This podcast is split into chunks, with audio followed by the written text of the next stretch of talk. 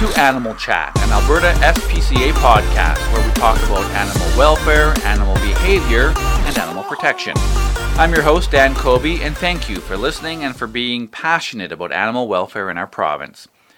Today, we're going to talk about cat traps, which tends to be a bit of a lightning rod issue, but we're going to wade in anyway.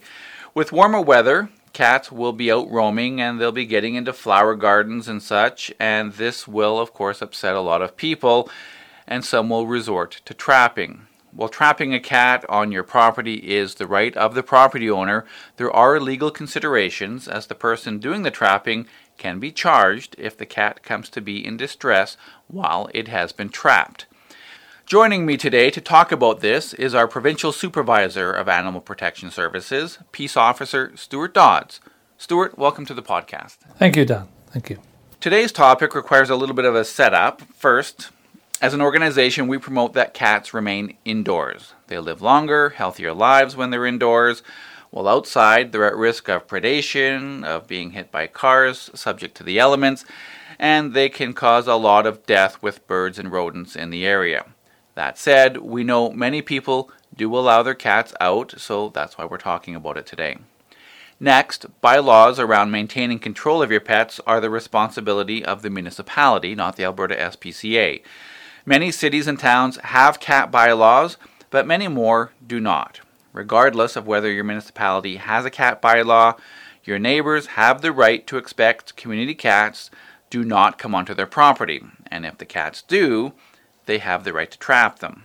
We also want to mention that there are many options for dealing with unwanted cats on your property other than trapping. Exactly. Um, there's various ways, just even scaring the cats away from the property. Uh, we often recommend somebody just gets a small spray bottle with water and spray the cat, and that normally will be sufficient to scare the cat away. Um, and again, just making a lot of noise. Uh, spray the cat with a small amount of water won't do any harm. The cat will be scared. The cat will run off, and the cat will quickly learn that's not the place to go because that guy will be spraying me with water. And obviously, as, as you're all aware, the cats don't like being. Most cats don't like being wet.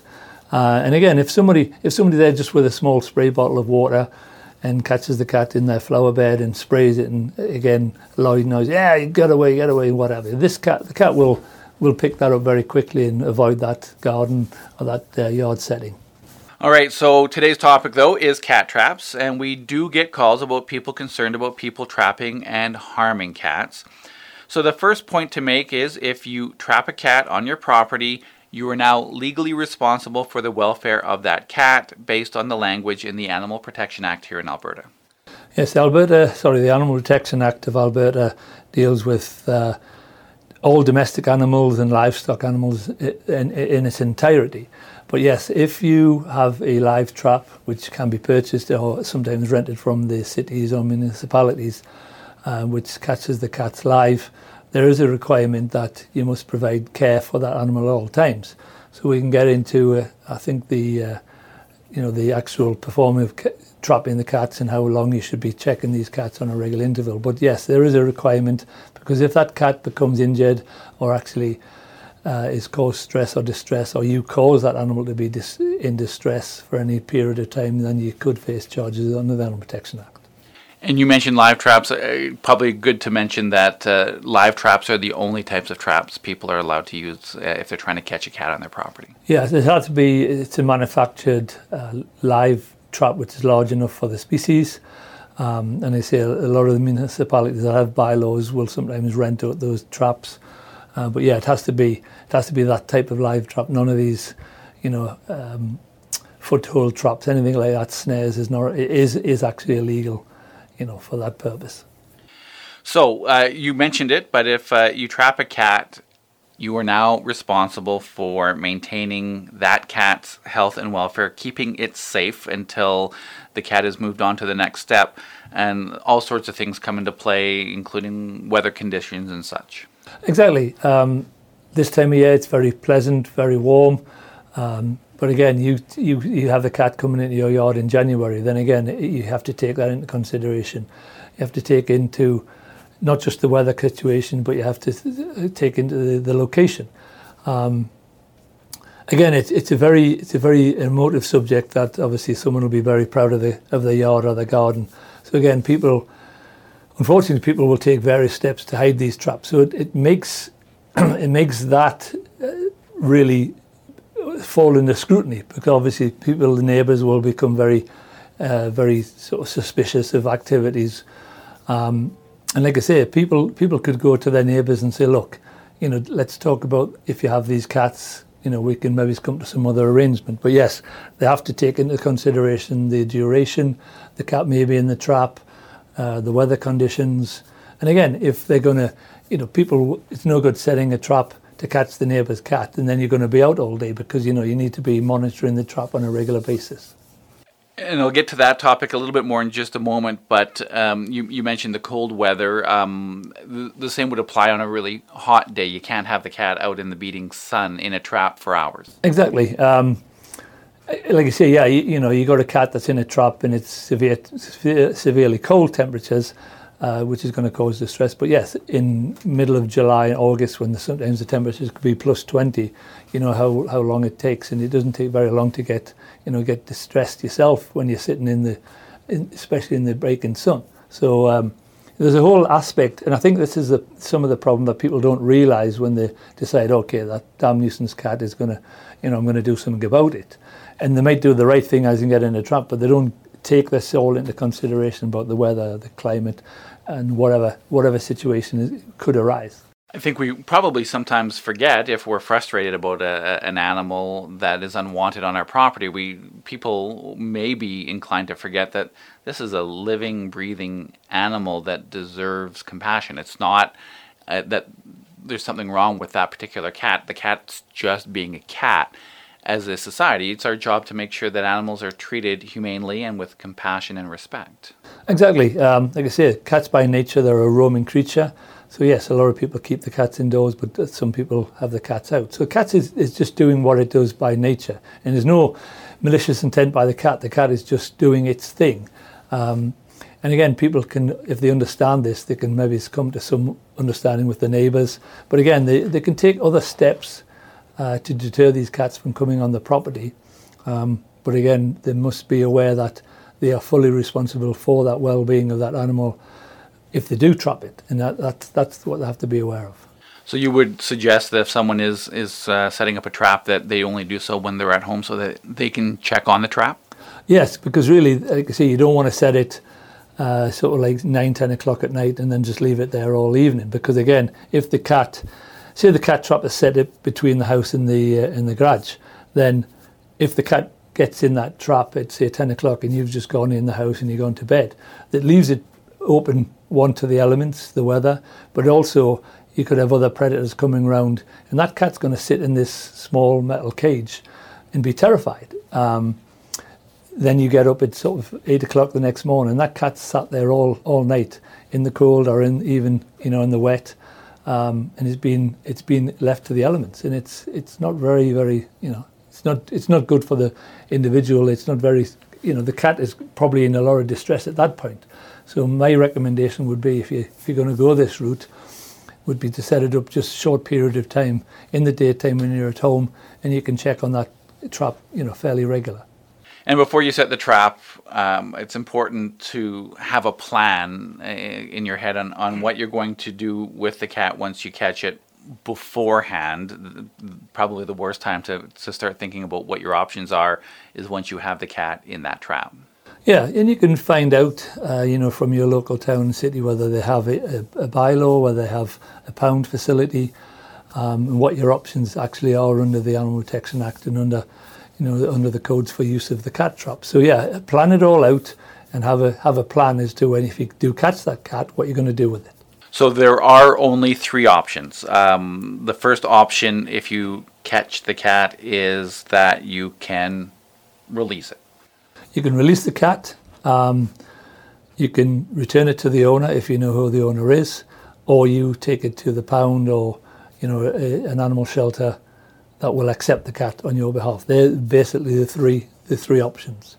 So releasing it would seem to be um, a little odd to people, as in they're just returning the cat to do the same thing. But as our, we previously discussed, trapping it might be and, and releasing it might be enough to uh, ensure that cat doesn't want to come back into your yard. Yeah, that's probably the deterrent, like spraying it with water. It's going to be have enough fear, or it's going to be frightened enough, knowing that if it goes into this yard again, there might be the same situation. So.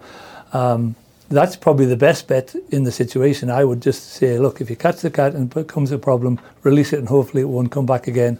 Or if you know there's a, it's who the cat is owned by, take it back and release it to the, you know, give it back to that owner. Um, alternatively, take it to a humane society or a, sh- a shelter or a pound that will, will accept them.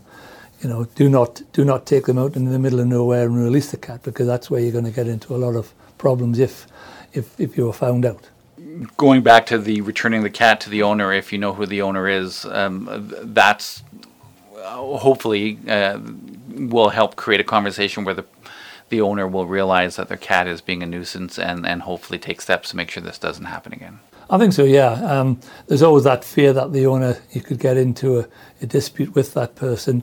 But again, if you explain, if you if you're upfront and open and you explain the reason why, and it, you know, it, they, hopefully that person will be reasonable and understanding. And also, if uh, you're returning their cat to them, it, it actually points out that you're, you're being reasonable as well yourself. And the third option was taking it to the municipal animal control shelter. Um, this is where checking in advance is very important because they're not open 24 uh, 7. You need to know if you catch it on a on a weekend, are they going to be able to accept it, or will they accept it at all? Because not all municipalities do. Exactly. So they say some some have cat bylaw, many don't, and uh, even if they have a pound or a shelter, they may not have a cat bylaw. So they, again, they may not take take the, the cat in if it's owned or even if it's classed as a stray. So there's a there's a lot of homework to do before you just do this. It's not a willy-nilly thing, oh, I'm going to go and get a trap from UFA or rent a trap from somewhere and just get rid of this damn cat because that's not, not an option. You need to plan it out because, again, you're, you're open to you know, being investigated and possible charges under the Animal Protection Act, if nothing else. And you touched on this, but we'll explore this one a little bit more. One of the options for dealing with uh, the cat, if you catch it, is not, I must emphasize, not to take it somewhere else and just let it go. That's not fair to the cat. It's not fair to the cat, but also that's where you leave yourself open to, you know, to investigation. And again, if that cat is found later on and you have abandoned that cat, um, you know, and it's proved that you abandoned that cat willfully, then obviously you've caused that animal great distress. So you, you do face the likelihood of being charged under the Animal Protection Act and or the Criminal Code. That was going to be my next question. So you're very good at leading me into these, Stu. That um, there are two different pieces of legislation. Uh, there is the Animal Protection Act uh, here in Alberta, and there is the Criminal Code of Canada, and both may apply depending on what happens to the cat. Explain the difference between the two pieces of legislation. Yeah, the Animal Protection Act is the provincial act that deals mainly with the, the with the owner or the person ordinar- ordinarily in charge. Now, obviously, saying that you're not the owner, but you've basically made that animal your charge because by trapping the cat, you're the person ordinarily in charge. So you've you've actually performed that act of dominance over the cat. So therefore, you've taken taken charge of that animal. So that's where you could be charged under the Animal Protection Act. And also, the, another section of that is no no person shall cause distress. So again, the two run hand in hand. But the criminal code. Um, would be enforced by the RCMP, and that again is a willful act that you're deliberately setting out to either do harm to that animal and or you know take away somebody's property. Because again you know your, your situation is the, the cat is owned by somebody. If you know who that owner is and you're maliciously trapping that cat to do harm to the cat you're taking away somebody's property. So again there's a whole other aspect of if the RCMP wanted to look at the uh, the aspect of the the cat as property and therefore you have removed somebody's property without their permission. So there's a whole other aspect of the criminal code as well that you could face charges under.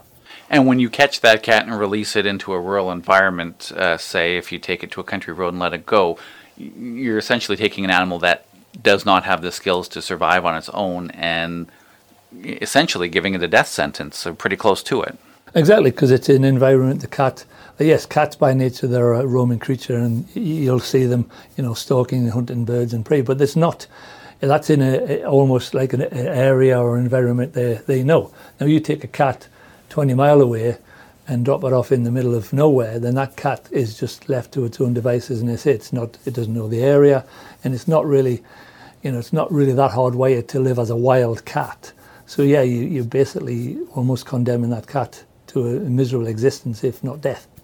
Going back to the Animal Protection Act, um, if uh, someone may say that I, I, if the cat came to be harmed in the process that they didn't mean to, it was an accident, they can still be charged under the Animal Protection Act under that circumstance, correct? Yes, again, because they've they've taken upon themselves to trap this cat. So say once they've once they've caught that cat, they're responsible for its well-being. Whether they like the cat or whether they don't like the cat, they're still responsible, you know, for providing that care for that animal until they can hopefully just give it back to the owner or to a, to a pound without uh, any any harm coming to the animal. It doesn't have to be intentionally harmed. Accidental still counts. Yes, because again, it could be accidental, but again, it depends on what the how the accident was occurred and what they did to correct it. Now, if it if it if the cat is accidentally injured whilst in the trap, and it was say, injured around ten o'clock in the morning, but you decided I'll teach it a lesson and I won't do anything for three or four hours, and then you take it to the local pound or take it to the, the local vet, and that animal has been badly injured. Again, that's the that's where you've caused that distress, and you've prolonged that distress to, or you allowed that distress to go on. And we have opened investigations into circumstances similar to what we're talking about this year alone. Uh, I, am aware of a handful off the top of my head, and, and I think you probably are as well. Yeah, there's always uh, you know complaints of all aspects, but again, many people will say you know the neighbours has has trapped and stolen their cat and or taken the cat off, or they've seen them loading a, a, a, cat trap in the back of the car with a cat inside, and it looks familiar to their cat, and of course they've never seen their cat again, and the person's drove off, and two hours later they've come home without the uh, cat trap and anything else. So it always leads to the question, what's happened to that individual cat, and you know, so you open the investigation. Um, sometimes it's successful where you can locate where the cat has gone, but if uh, unfortunately it's one of those situations, if they have taken it out into the middle of nowhere, you know, you need the evidence to prove it. But certainly, uh, you're going to be, you know, doing the investigation and investigating the uh, allegation to the fullest. So to wrap it all up, if you're a cat owner, keep control of your pet. If you're a property owner who has a problem with free roaming cats, try to dissuade the animals from your property first and foremost. If you decide to trap a nuisance cat, do so with the welfare of the cat in mind. Ensure no harm comes to the cat. After all, it's a living animal and it deserves to be treated with kindness and compassion and respect, just like any other animal, whether it's wildlife or other owned animals uh, here in Alberta. Correct, and uh, yeah, just do do the homework first and find out again, do the research, find out where where you can take these cats, you know, which is lawful and, and correct. Um, but yeah, just just be careful and be aware of uh, the consequences to any severe actions. We've talked about this on the Alberta SPCA Facebook page before, and we know that it uh, it is a very emotional issue on both sides, uh, and it probably will be uh, with this podcast as well. But we want people talking and, and having these conversations, and hopefully the issue can be dealt with in most cases without any harm ever coming to the cats. Uh, Stu, thank you very much for coming on to Animal Chat and, and talking about this uh, emotional but important issue. Okay, thank you very much, Dan. Thank you. It's been my pleasure. There was a lot of information here, so we'll be sure to make sure that it is repeated on our show notes section of our website. That's albertaspca.org slash news slash podcasts. On our next edition of Animal Chat, we're heading into the summer vacation season. Lots of families will be looking to make holiday plans, especially with COVID vaccinations on the rise. People are very much hoping to be able to enjoy the summer and uh, get away from their house that they've been cooped up in for so long. If you're looking for a boarding facility for your pet, we'll talk about what things you need to look at when searching out for that ideal facility. Thank you for listening to our Alberta SPCA podcast. If you've enjoyed it, please let others know and we'll be back with another episode in two weeks.